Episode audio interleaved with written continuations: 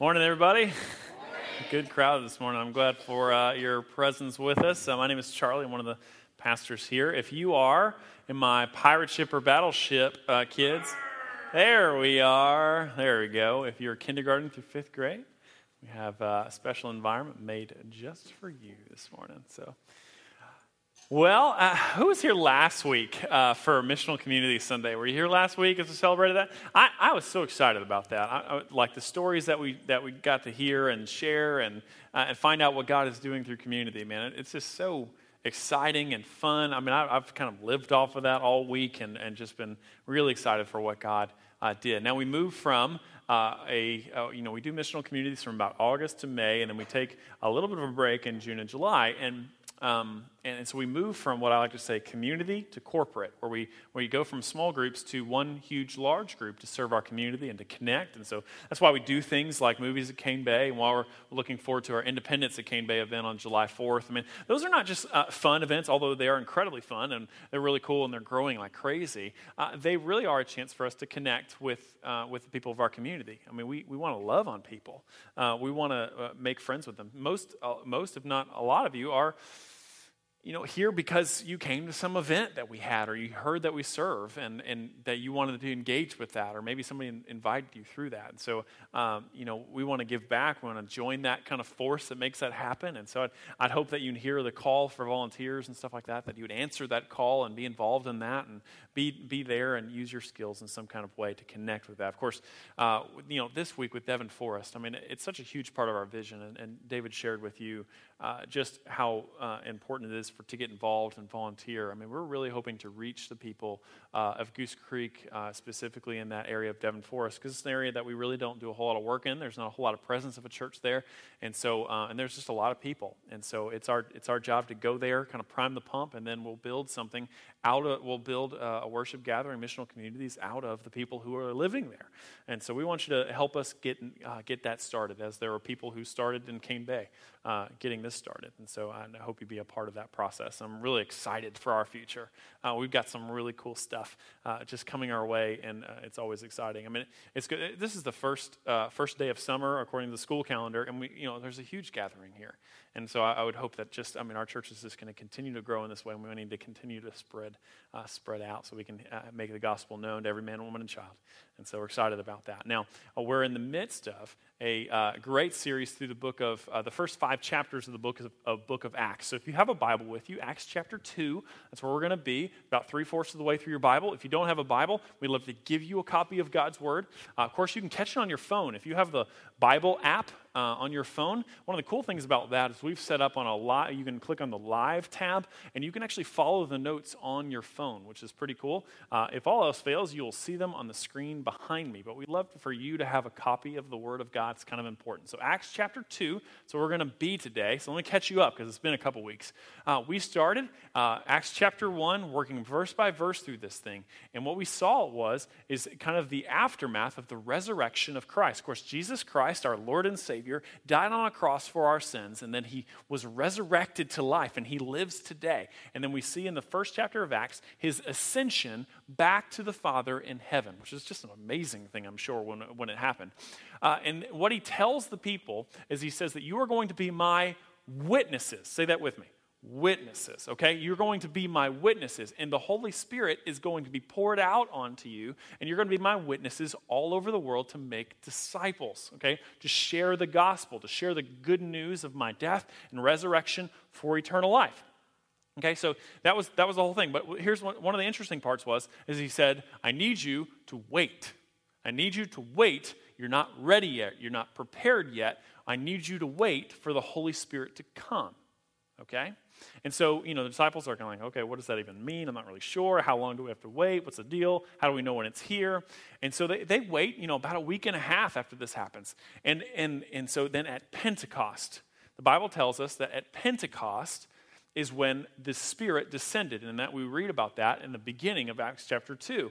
Now, Pentecost, is not a word or a, or a holiday that we celebrate here in America, of course. Uh, it was a Jewish holiday that celebrated the harvest. It celebrated the blessing of God. They, they had about three of these per year. This particular one uh, was to celebrate the wheat harvest. And so they, uh, people from all over the, basically the known world, all Jews from all over the known world would come to Jerusalem to have this party of Thanksgiving. Now we have this in America. We call it Thanksgiving. And uh, this would look like, um, you know, like the Macy's Day Parade okay, in New York City. People from all over the country coming to, to New York City, and you have all walks of life. It's a huge party. That's what's happening. That's what's happening at the Feast of Pentecost. Now, the Holy Spirit comes down in the first 13 verses and descends and fills his people or baptizes his people. And so we, we heard about that a couple weeks ago. So uh, now there's two reactions to this miracle that happens. Uh, the reaction well, oh, okay, let me, let me say this. What happened when the Spirit comes upon the people? The major thing that happens is that God relocates or uh, kind of uh, goes into his people, which is completely different. He's changing locations. He goes from, in the Old Testament, God was kind of located in the temple in Jerusalem. He was the mercy seat of God was in Jerusalem, in the inside of the temple. And when Jesus was crucified on the cross, this miraculous thing happened where the curtain that held him in there basically was tur- torn into two, symbolically kind of releasing the Spirit of God a little bit. And then what we see is he moves from a temple made by man to temples made by God. And so he comes into his people and fills his people with his Holy Spirit at Pentecost. It's a miraculous thing. People started uh, using uh, languages that were, uh, that were known languages to preach the gospel. Very, very cool thing. And then at the uh, kind of while other people were watching this happen at Pentecost, imagine the, you know, the, the Macy's Day Parade, this miraculous work of God happens, right? And, you know, this huge, like, wind begins to blow. And, uh, I mean, you can see that something supernatural is happening with, you know, millions of people around. And not millions, about, you know, a couple hundred thousand people at the time. And they're, they're kind of asking, what, what is going on? What is happening? That's one of the questions they asked. And then there were some people who were a little bit more skeptical, and they looked at these people who are speaking different languages, and they said, You guys are drunk. I mean, it actually records that in the Bible. You know, look, I think that they're drunk. So there's some people that says, I mean, wonder what's going on here. And then there's other people like, I think you're drunk, right? So Peter, who is like, at this point, leader of the disciples, filled with the Holy Spirit, he stands up for what is the first New Testament sermon after Jesus' death and resurrection. Okay, and so this is uh, you know first first sermon uh, that that we'll see, and Peter stands up to preach it, and we'll see it in Acts chapter two, 14 through 22. Or we'll see it through uh, 41, but we're going to read through 22 right now. But Peter, standing with the eleven, lifted up his voice and addressed them Men of Judea and all who dwell in Jerusalem, let this be known to you and give ear to my words. For these people are not drunk, as you suppose, since it is only the third hour of the day. So this is about 9 o'clock, okay, 9 o'clock in the morning. So there's like, he's like, they're not drunk. It's 9 a.m. Calm down. Uh, but this is what we, was uttered through the prophet Joel. And in the last days it shall be, God declares, that I will pour out my spirit on all flesh, and your sons and your daughters shall prophesy, and your young men shall see visions, and your old men shall dream dreams. Even on my male servants and my female servants, in those days I will pour out my, give me that word, Spirit. And they shall prophesy, and I will show wonders in the heavens above and, and signs on the earth below blood and fire and vapor of smoke. The sun shall be turned to darkness and the, and the moon to blood before the day of the Lord comes, and the, that great and magnificent day. And it shall come to pass that everyone who calls on the name of the Lord shall be saved. That's a great verse. Underline it, whatever, if you got a Bible. It, sh- uh, it shall come to pass that everyone who calls on the name of the Lord shall be saved. Verse 22, this is Peter speaking. Men of Israel, hear these words Jesus of Nazareth, a man attested to you by God with mighty works and wonders and signs that God did through him in your midst, as you yourselves know. Okay, here's what's happening. Peter stands up. He's like, Yo, these folks aren't drunk. That's not what's going on here. This is a miraculous supernatural sign that you are seeing and hearing. And he says, And this isn't a mistake. This was prophesied long ago by this guy named Joel, who is a prophet, a preacher, and he saw what was going to happen in the future and wrote it down. And so Peter quotes Joel as saying, this, the Spirit is going to come. It's going to come onto its people, on its male servants and female servants, and its you know, fathers and sons and daughters. It's, it's going to happen. The Spirit is going to descend. This was part of God's plan from the very beginning. We knew that this was going to happen, and what you are seeing is, is the Spirit descending, okay? And then he says, and this is the greatest part. What, this is what I love about this passage. You would think at that point that Peter would begin to explain more and more about the Holy Spirit. And he began, begin this long sermon about here's the work of the Spirit, this is what the Spirit does, this is what the Spirit has for you. But immediately, as soon as he explains, yes, we knew that the Spirit was going to come, he turns to Jesus. And he starts talking about Jesus. And he says, All of this is for Jesus. Now that's kind of interesting. This is a movement of the Spirit. What does Jesus have to do with this? See, Peter knows he's now, so here's the deal. Jesus, or Peter is filled with the Holy Spirit speaking about Jesus. And why is that? We understand, here's some deep stuff for you, is that we understand that God is Trinity, okay? Trinity, Father, Son, Holy Spirit. And all three of those make up the Godhead, who God is. Different manifestations of who He is, right? They're all equal, uh, but they're all different at the same time. It'll blow your mind, okay? And so, what happens though, within the Trinity, you have every single member of the Trinity that defers and reflects glory onto another member of the Trinity. It's pretty interesting in Scripture. You'll see Jesus, the Son, reflecting glory onto the Father. You'll see the Father reflecting glory onto the Son, saying, All authority is given to you. Then you'll see the Holy Spirit reflecting glory onto Jesus and illuminating Jesus. It's the most interesting show of humility and relationship in the Godhead. It's, it's just so interesting to me. And so what we see is uh, Peter, who is now filled with the Holy Spirit, doing exactly what the Holy Spirit would do, which is to illuminate Jesus. He wants to show people Jesus, to focus people on Jesus. And you and I have that opportunity as well.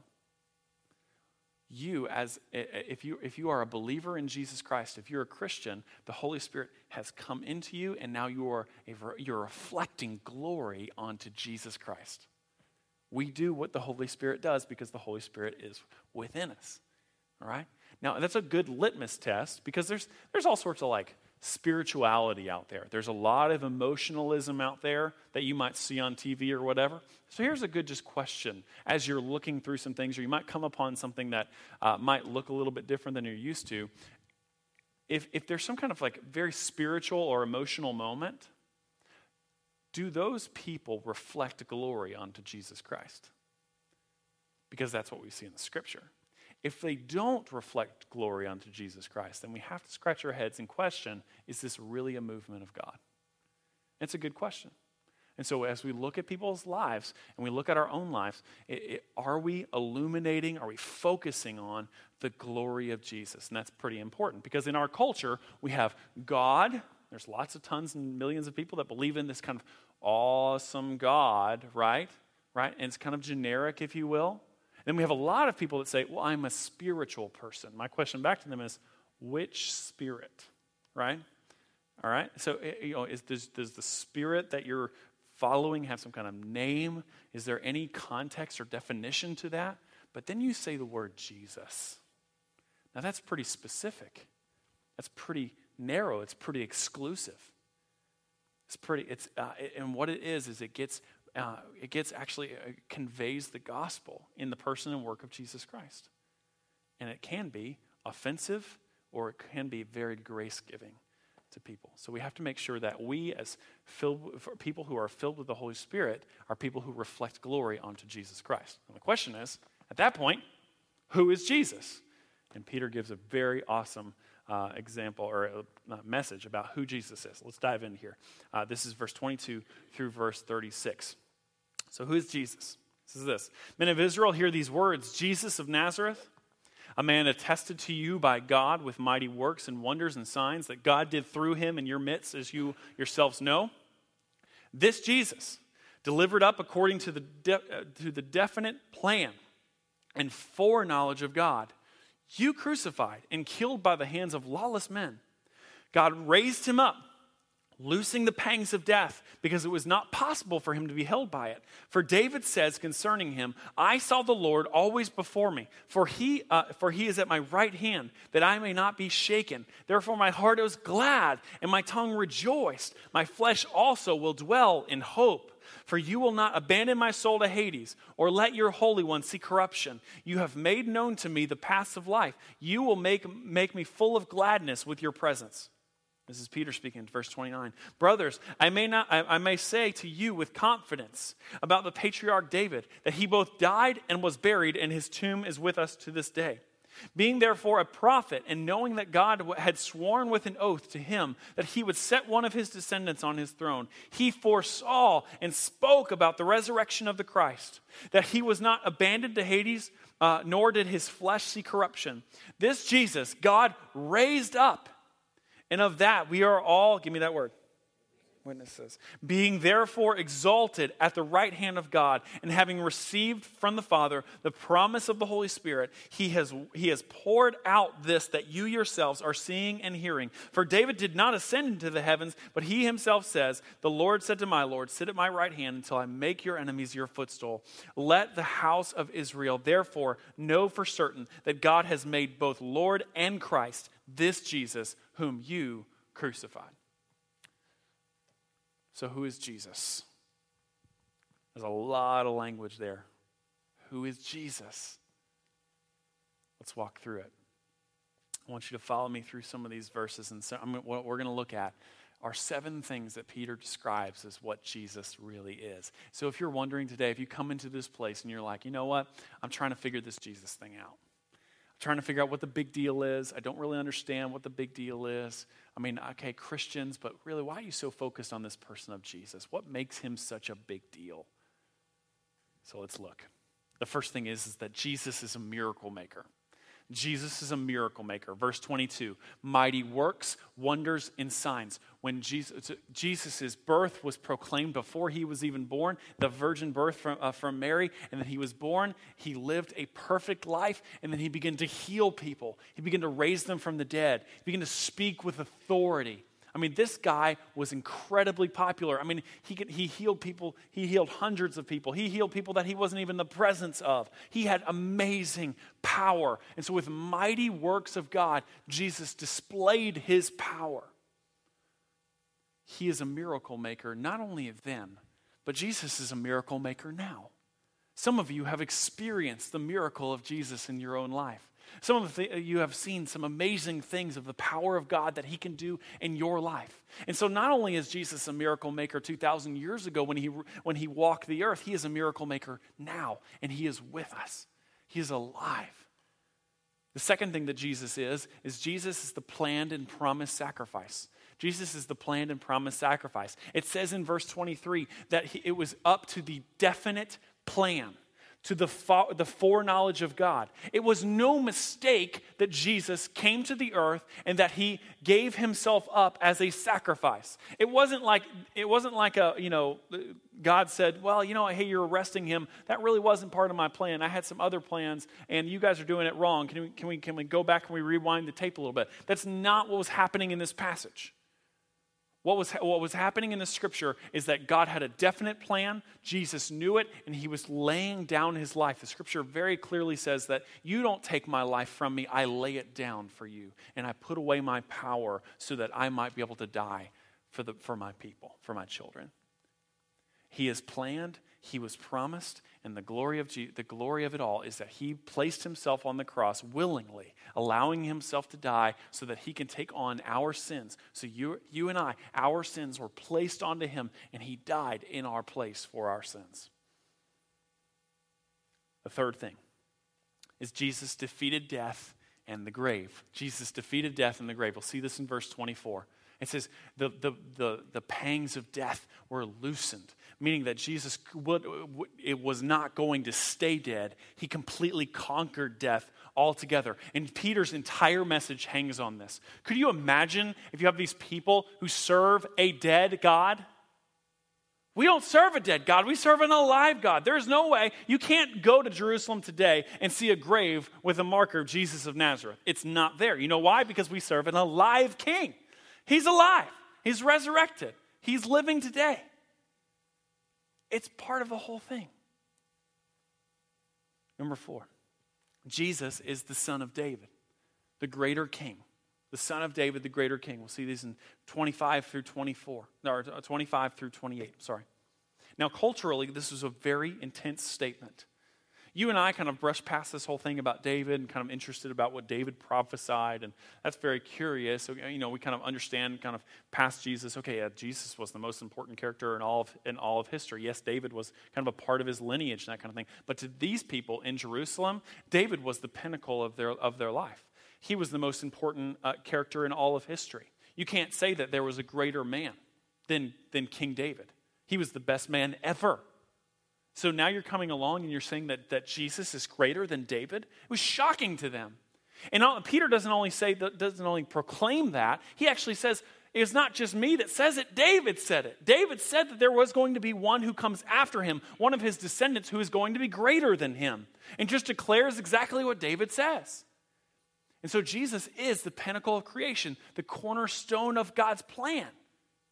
He is the perfect one, He is the greatest king the truer and better king than any other king that has ever, that has ever come. He is the king of kings. This would have been incredibly shocking to the people who are listening to this message.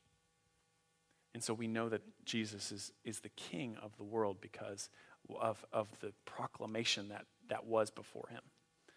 So the fifth thing Jesus is the ever present joy. Verse 28 is ever present joy because he has taken away our sin, he has died for it, and he rose again, we have every reason in the world to be glad, to have gladness, to have joy, to laugh, to shout, to sing, to thank God for the things that he has done, right? We worship him in gladness and goodness. And no matter how our day goes, that, you know, happiness is a little bit fleeting, right? But joy, this ever present joy that Jesus gives to us through the hope of the gospel is always present with us because Jesus is with us and he brings gladness. And we see this expressed on Sunday morning in worship, right? We see this expressed. It's why we sing. It's why we sing loud, right?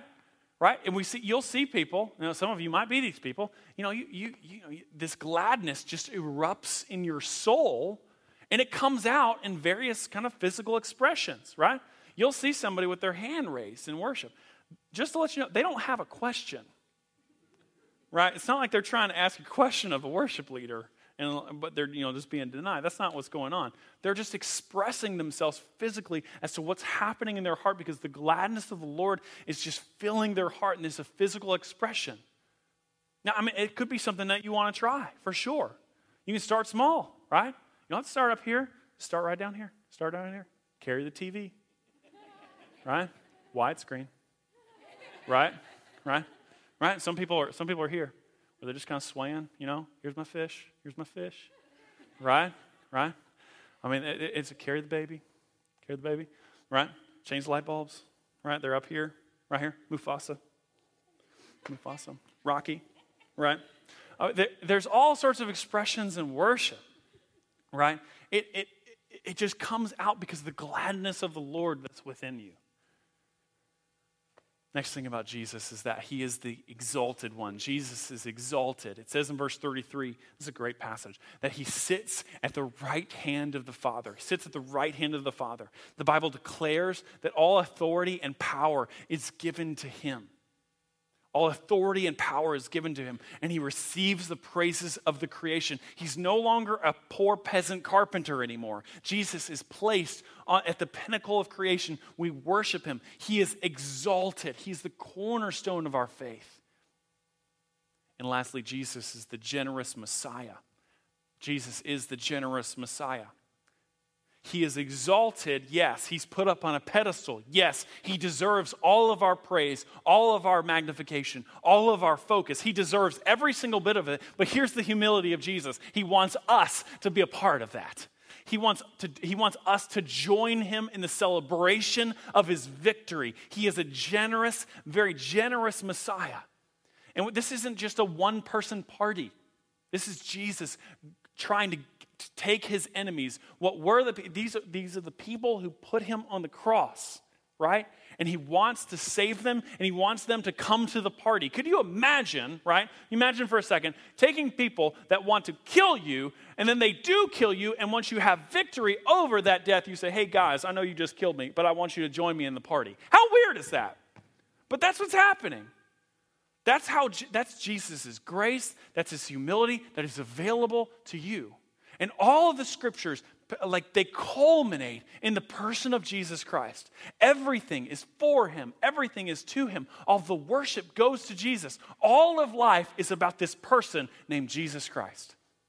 And we see that in the scriptures. Read with me. 2 Corinthians 1:20. You don't have to turn there. It'll be up on the screen. It says this, "For all the promises of God find their yes in him. That is why it is through him that we utter our amen to God for his glory." Acts 4 11 through 12 says this This Jesus is the stone that was rejected by you, the builders, which has become the cornerstone. And there is, there is salvation in no one else, for there's no other name under heaven given among men by which we must be saved. Colossians 1 16, 17 says this For by him all things were created in heaven and on earth, visible and invisible, whether thrones or dominions or rulers or authorities, all things were created for him, for him uh, through him and for him. And he is before all things, and in all things things hold together. Jesus is the pinnacle of our faith. He is the most important piece of it. And Peter thunders from the first sermon. And he tells people about who Jesus is and proclaims him and declares him to be the king. And then he says this, and you crucified him. I mean, I thought it was a more seeker friendly sermon, you know? Like, you could be a little bit, He have a little bit more tact, Peter. You know, these people need Jesus, you know, they go easy on him. But he says, You crucified him. You took the Savior of the universe and you crucified him. And when I read that passage, I'm just like, okay, coming off of, yeah, they, they, they, really did. I mean, they nailed this. They, they were the ones, you know, crucify him, crucify him, let's nail it, let's nail him to the cross. And so when I'm reading this passage, I'm like, yeah, you get him, Peter. You get him. You tell him what's right. And then I remember it wasn't just their sins that he died for, it was mine. I was the one who held the hammer and put the spike in his hand. I was the one that put the crown of thorns on his head. It was my sin that crucified Jesus. And it was your sin that crucified Jesus. Peter is very direct. He makes an absolute statement about who Jesus is. He doesn't hold back, he doesn't suggest it, he tells it. This message is for me and it's for you. And when I hear that, it breaks my heart. It cuts me deep.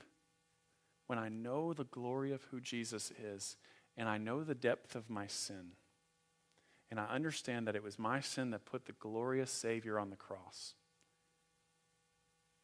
it makes me ask, what do I do about that? So, what do I do? And it's the same question that they asked in Acts chapter 2. Verse 37 says this Now, when they heard this, they were cut to the heart and said to Peter and the rest of the apostles, Brothers, what shall we do? And Peter said to them, Repent and be baptized, every one of you, in the name of Jesus Christ for the forgiveness of your sins and you will receive the gift of the Holy Spirit. For the promise is for you and for your children and for all, for all who are far off. Everyone, uh, uh, everyone whom the Lord our God calls to himself. And with many other words, he bore witness and continued to exhort them, saying, Save yourselves from this crooked generation. So those who received his word and were baptized, and they were added to the, uh, that day about 3,000 souls. 3,000 souls. It's pretty amazing. So Peter makes it very plain in verse 38. What do we do? What do we do about this? What do we do about knowing the what do we do about knowing the magnificent Savior and knowing that we killed him? What do we do about this? Peter says, repent and receive. Repent and receive.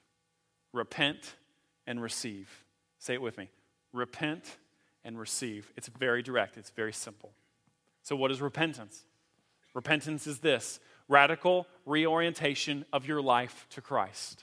radical reorientation of your life to Christ. You're headed a specific direction. Repentance simply means going in the other direction towards the person of Jesus Christ, turning away from a sinful lifestyle and turning, turning towards Jesus. That's, that's what repentance means. It's a, it's a physical act, it's a mental act, it's an emotional act where we say, no, no, no, this is not where I want to go. I want to go towards Jesus. And here's the glory of it it's not like he's far off. When we turn around, Jesus is right there.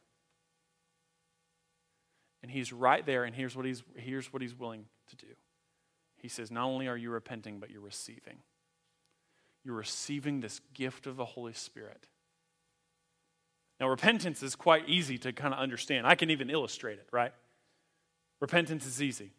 You're headed a certain direction, you're doing a certain action, stop and turn around and go towards Jesus. What is receiving? What does that mean? Because Peter commands it at this point.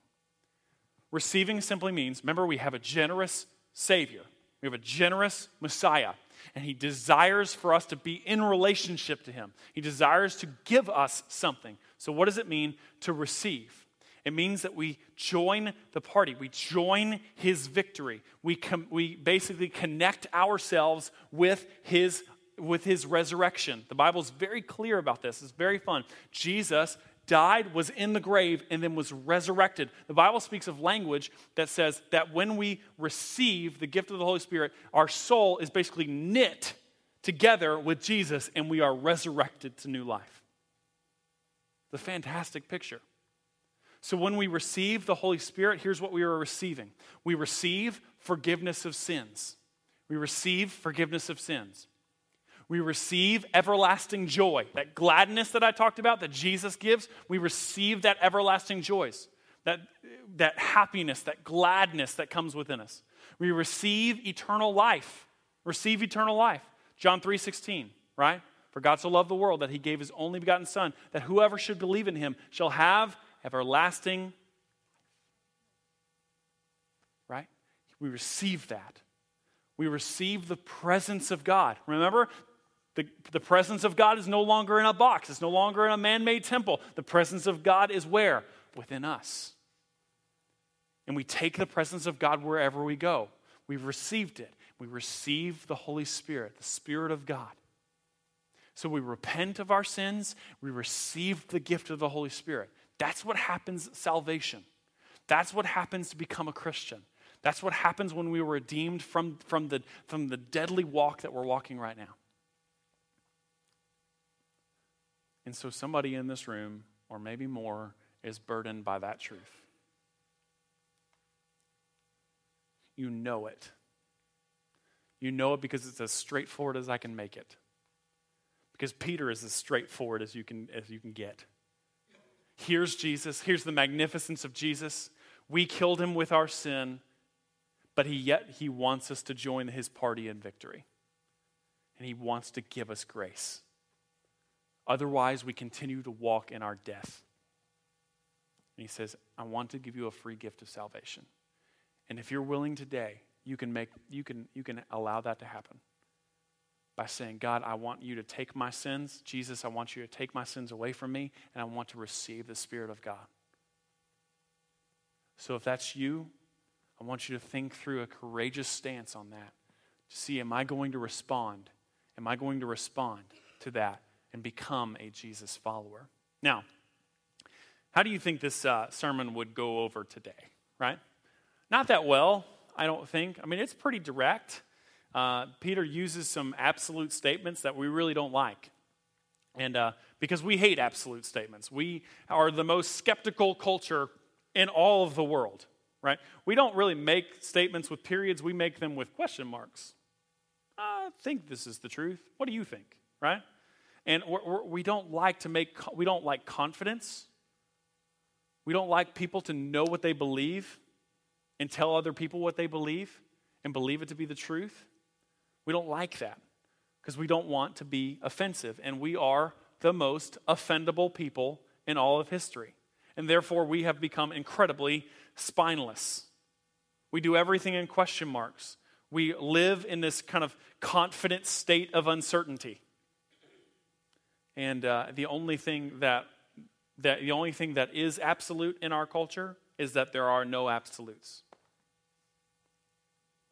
And so when somebody comes and says, This is the truth, this is what happened, this is who Jesus is, and how your, your response should be repentance and receiving, when somebody makes such a bold claim, it's offensive.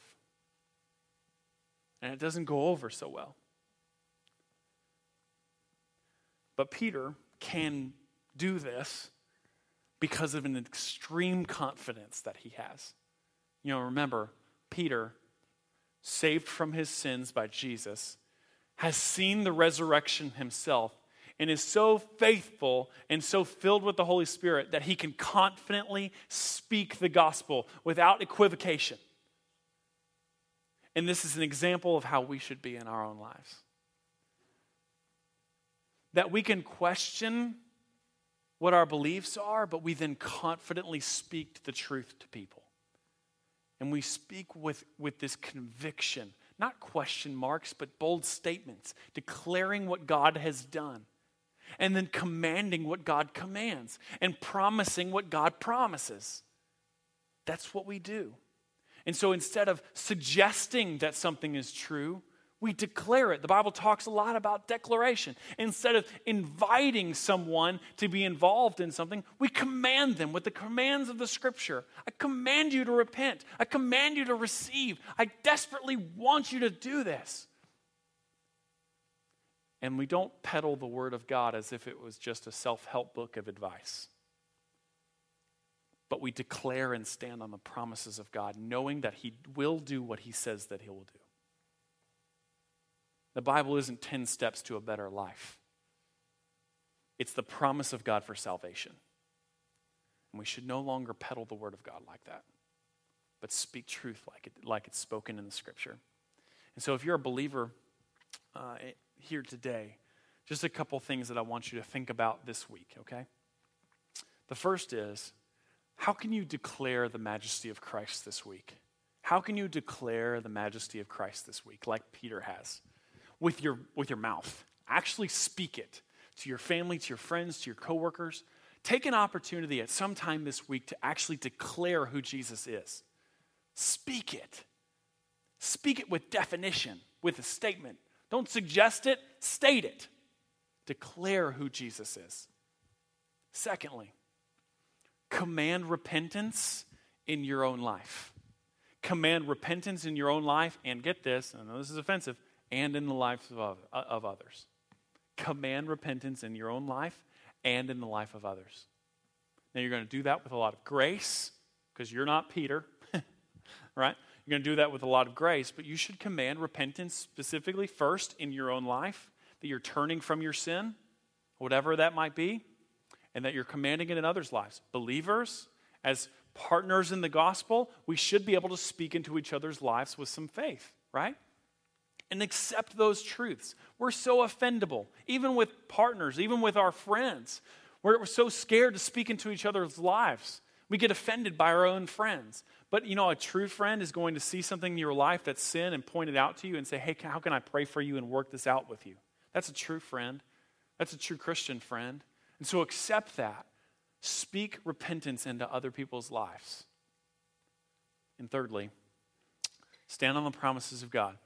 And here's how you do that stand on the promises of God. When you're reading your scripture, we're, we're heavy in the scripture at the Church of Cane Bay. We really want you to read the Bible. We want you to read it on your own. We want you to read it with other people in what we call huddles, okay? And uh, if you're not in a huddle, I want you to uh, speak with one of our staff members or maybe a missional community leader about how to get into a huddle and what that even means.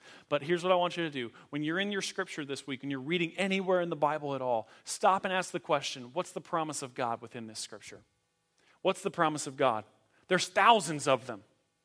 And they're all true, and they will all come, they will all come to fruition because God always keeps his promises. It's not advice for you, it's a promise. So we stand on those promises. So declare the majesty of Christ, command, uh, command repentance, and then stand on God's promises this week. All right? That's what I want you to do. This is how I want you to apply this passage. Okay? Now, here's the deal. If you're not a believer in this, in, in this room, if you're not a Jesus follower, you just heard a very clear statement about who Jesus is and how you should respond to that by repenting and receiving. And that grace is available for you today, right now. And so, what I want you to do is, in just the next few moments, if you are burdened by this, if your heart is broken and cut by this, I want you to come and talk to me. I'm going to stand right in the back of the room. So, while everybody's standing up, we're going to sing one last song about how, G- how the Holy Spirit works and uh, how we're going to how we're going to walk in faith together. I mean, I want you to come. I want you to slip out of your seat. I want you to come talk to me because I want to talk to you about a relationship with Jesus. We can pray together, and you can receive the Holy Spirit. Just to, uh, to proclaim your repentance and God is going to give you grace in that. So I want you to do that. Will you do that? I want you to do that. Okay? Let's pray together.